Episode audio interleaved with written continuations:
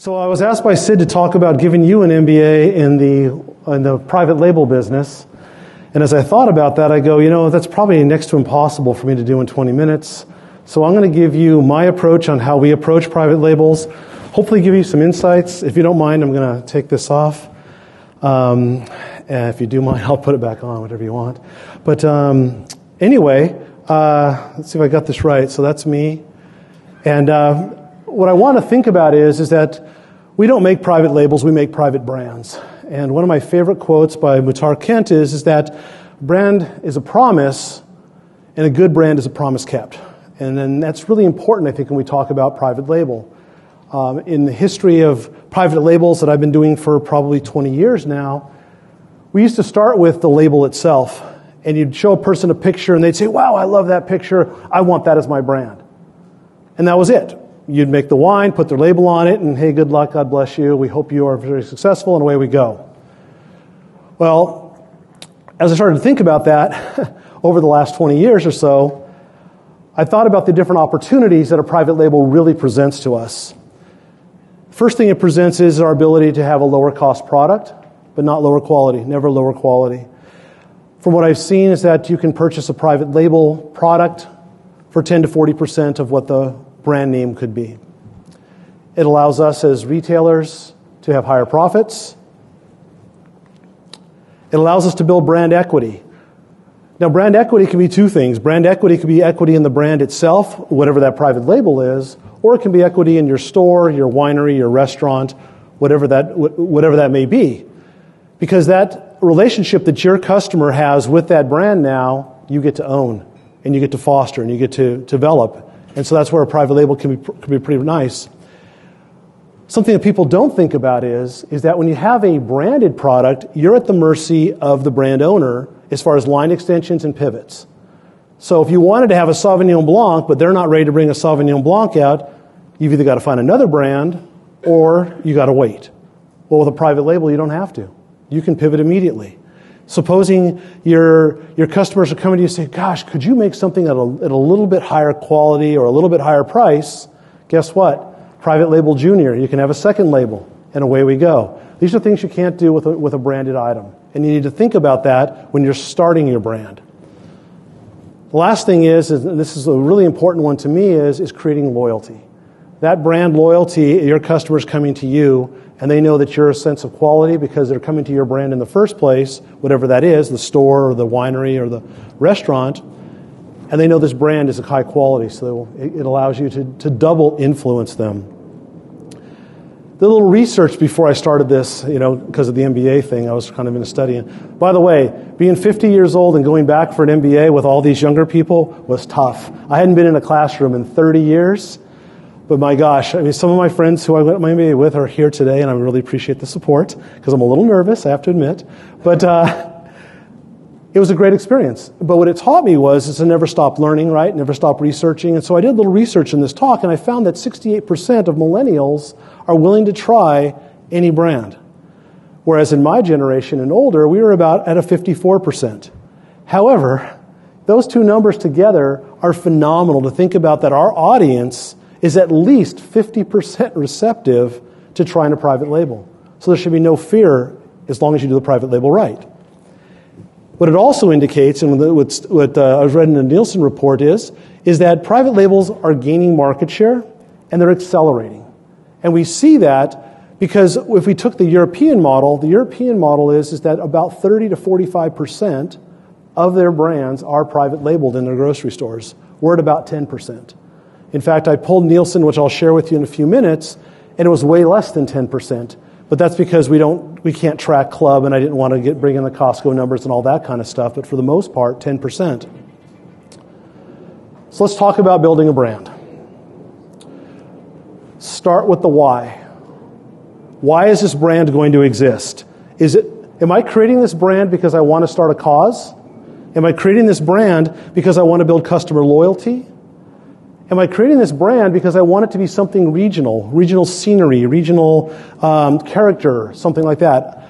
Um, am I building this brand because I want to build a prestigious brand? Do I actually want to have a brand that I want to send in for awards? And I have a lot of customers that send them in for awards. And that builds a little bit of prestige, a little bit of recognition for that brand. Or am I building this brand because I want to provide a value? Is this for a price sensitive customer? Do I want to do huge volume and that's, that's where I'm looking for? Um, deciding the why. The key to it is there is no right or wrong answer as to why you're starting the brand, but you have to have that why. Once you have that why, you've identified what your vision and what the direction is for your brand. After we've created the vision, I love this because you sit around and people always ask me, where do the names come from? Part of my, our, my background is, is that I um, help doing the creative part of the labels, which is the art part and the design and all of that. And you put the art in front of somebody, they're like, wow, that's gorgeous. And then I go, great, what do you want to call it? And we sit there and the room goes silent. And people think, where does that name come from? And so before I even show them the art, we now start talking about, okay, tell me a little bit about what this brand is. If I know what, your, what, what the why is, right? We go back to the why. Now we can sit around. Okay, do we name it after your children, grandchildren? Do we name it after the street you were born on? Do we name it about some of your affiliations? Let's talk about those things and we make a big long list. And then, of course, I send the list to our attorney and they do the vetting for it for me and all that. And comes back with out of the 30 names that we asked for, like three are available. And they were like the last three that we threw on there because we figured we had to have 30 names. Okay, so it is tough, I get that, but that is part of the, that is part of the process. So at this point, we've discovered what our why is and we've discovered what our name is. We're not even talking about the wine yet. We're not talking about pricing. I want to understand why this wine is going to exist. And all of us in the wine business, in my opinion, are the most creative people in the world. We do some things that are just so interesting and fascinating. And, and uh, I think that when we take the time to work the creative process, we come up with a great solution. And this is, this is the second step in creating the brand. Then we come to the part that everybody wants to talk about. They want to know how well their brand's going to sell. So I always like to tell my customers that the numbers are indicators, they're not answers. Now, most of the time when you see a number, it's an answer, right? You work the equation in math and you get to the bottom and it says, you know, x equals 12. Well, in this case, when I look at the Nielsen numbers, whoop, there's a mic there. When uh, I look at the Nielsen numbers, I'm looking for what do they indicate to me. So at this particular slice that I took, this is a 52 week Nielsen report. Uh, I think it's dated October 6th. I pulled a two year versus one year versus current year. Why did I do that? Well, obviously, because we're wearing these silly things. And this was the only report that I could get a little snippet of what happened six months before we actually went under COVID, and then the first six months of COVID. And what it did is it showed me some really interesting things. For example, if you take a look at that, that uh, change versus two year ago column, we can see that Cabernet is up 17% over what it was doing two years ago and 1% over what it was doing a year ago. By the way, these numbers here are reflecting are just private labeled wines. They, they made a, report for me of just private label they could track. This doesn't take into account any of your your um, um, Costco's and you know Walmart that kind of thing, but this is just what we could track, so I could give you some numbers. Again, they're indicators, not answers. So when we look at this, where we were over the last 52 months is surpassing where we were in the pre-COVID market. Why not over the last year? Anybody have a reason why we wouldn't have been over last year? Got an idea? It's all because of the pantry loadout that everybody, all of us did. So we saw a huge volume increase, and now we're kind of normalizing again. So I wanted to make sure that I wasn't trying to compare myself to the peak. I wanted to make sure I compared myself to the average uh, to see where the market r- would be. Again, I don't know if that's the right answer. It's just how I approached it. Um, and I wanted to see, because and I won't know if I'm right or wrong for another year, but uh, I put my line in the sand, and that's kind of what I'm thinking is, is the way this market's going to go. So what I looked at, and, and, what really stood out to me, and the reason I, I'm taking so much time on this slide, is the fact that as I'd be discussing this with one of my customers, and it's, it's a real conversation that just happened, she came to me and said, Joe, I really want to do a red blend, but your numbers say that I shouldn't do a red blend. Again, she thought it was an answer, right? And I said, Well, I won't tell you her name. it was down and it was down, but what do we know about this? All we know is, is that on the 100% of all the private label that was sold, across every category that private label was sold, red wine was down, red blends were down. It doesn't say it was in the premium category. It wasn't in the super premium. We didn't look that far yet because we just started with this report. So the PhD in, the, in this had been drive, diving down the next two layers and analyzing, which we do later on. But so I looked at that and I said, okay, real quick, let's take a look at what branded items are doing in that same category and take a look that other red blends are up 14% over two years ago and only down 1% over last year, which means they're holding. This is on branded items. I said, so which, which one is, which way, why, why are they both different? And it could very well be that there, A, aren't a lot of really good red wine positioned brands out there in the private label segment. It could be the fact that because the overwhelmingly amount of them might have been in the premium tier that might be tanking and the super premium might be taken off, we have to look at all of that.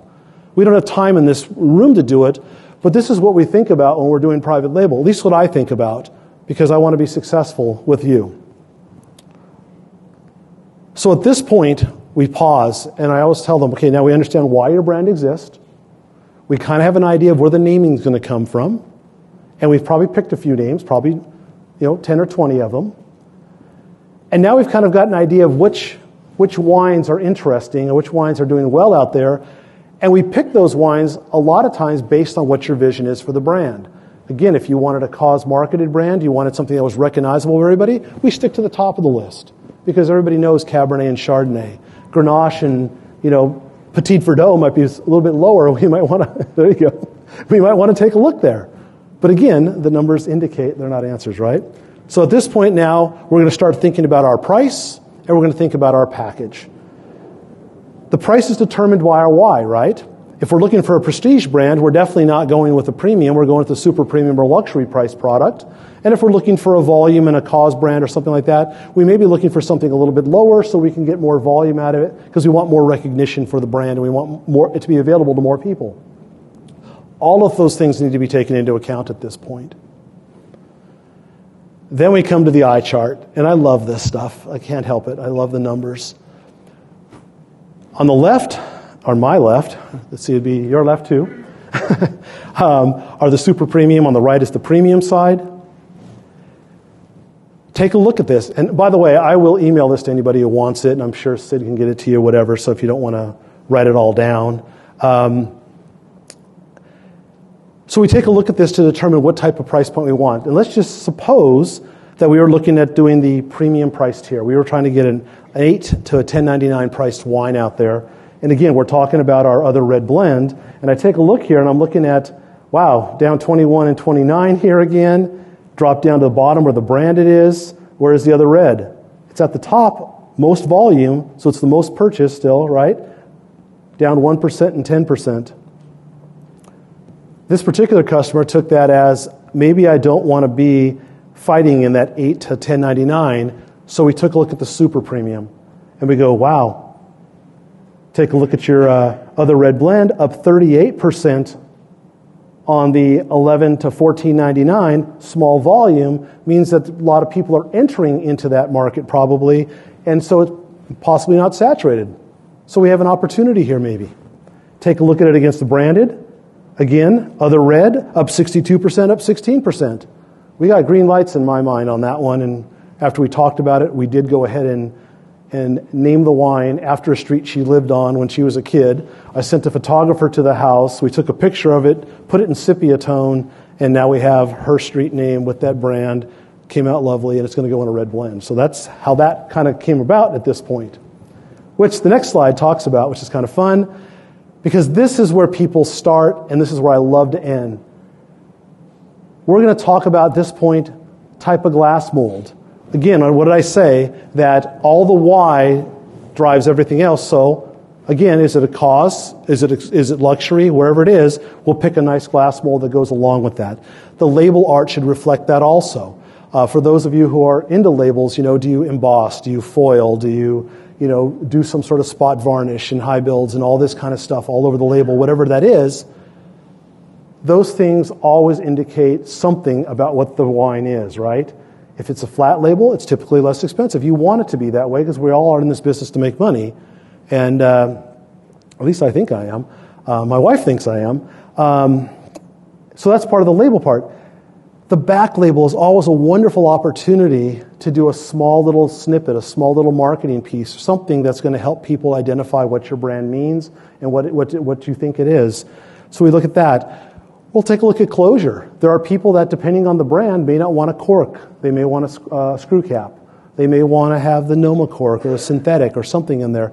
All of that now, it's pretty simple. You'll find that those decisions are easy to make because you already answered what that why is. Shipper, again, it's a simple decision. Do you, you know, is it a retail brand where it needs to be printed, or is it just going to be content white, or is it just going to be craft brown to make it simple and look nice? And away we go. How was that for an easy way to get your MBA in a private label, huh? As long as you answer the why and you take care of the other, you're fine. The last thing is we put it all together. We answered the why, we named our wine, determined our pricing, we used our data in multiple ways. Remember, the data is, a, is an indicator, it's definitely not the answer. Picked our package. If we do that well, our sales will come and that house will go together. And that, I thank you, and I'm ready to answer any questions.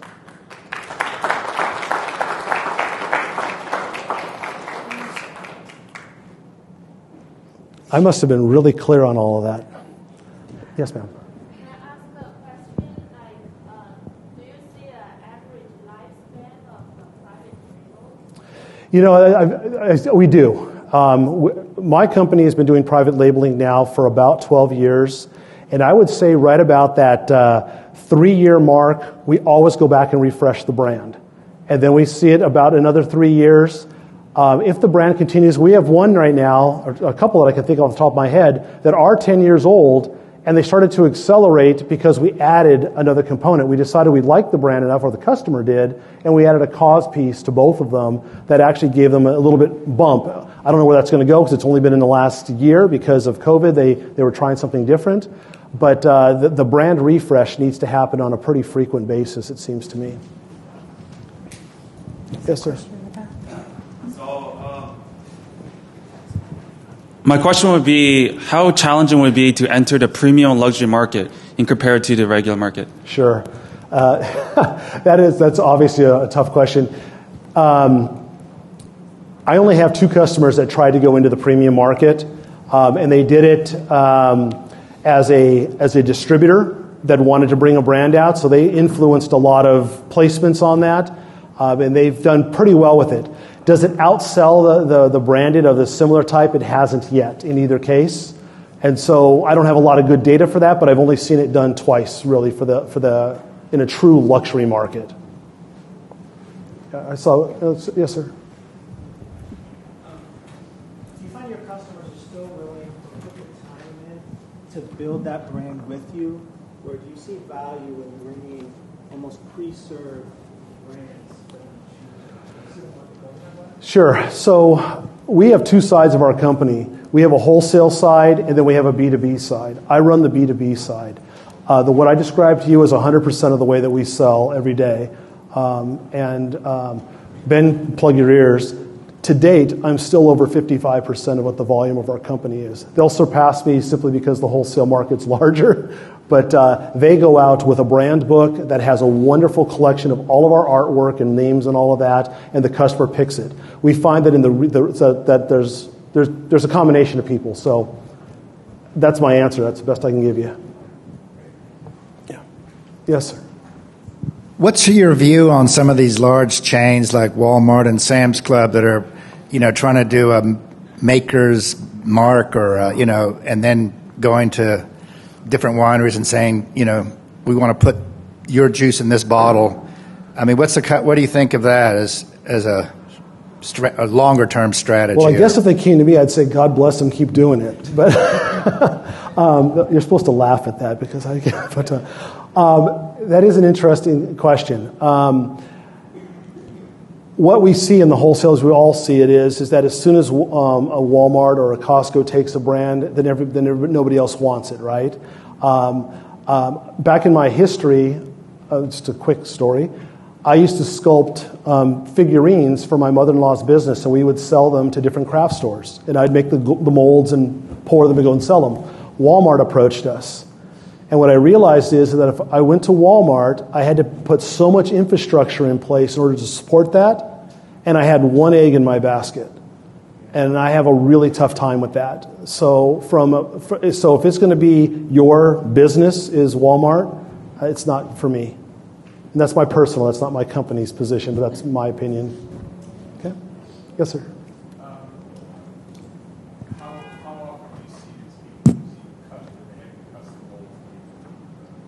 We had one customer who did custom molds, um, and it was a nightmare uh, because we had to sign the IP on that. When they went out of business, we still have 30,000 cases of that glass sitting in our warehouse because it was so unique. It doesn't. By the way, if anybody's interested, I got some glass to see.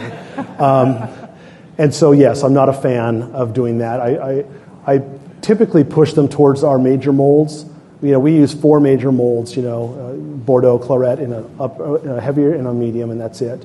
Um, sometimes we've had one customer that wanted a flat bottom, and we did a flat bottom, but I don't get a lot of question, a lot of asks for that.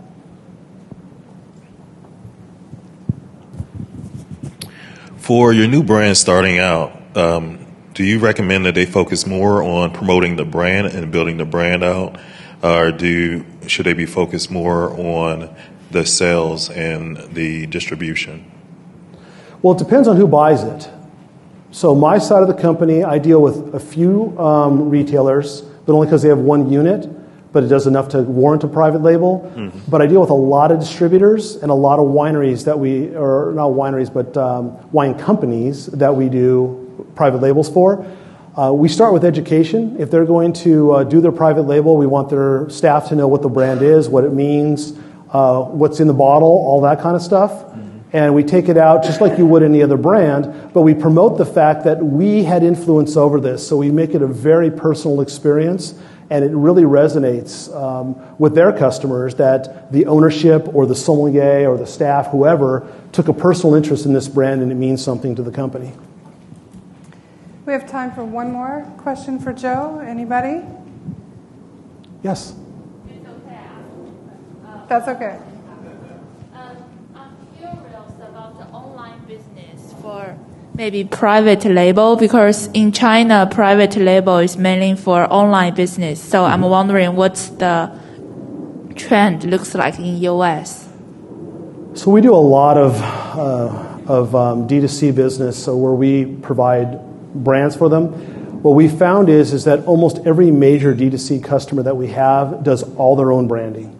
So I haven't yet, in, in nine years, I haven't done a single label for any of our D2C customers.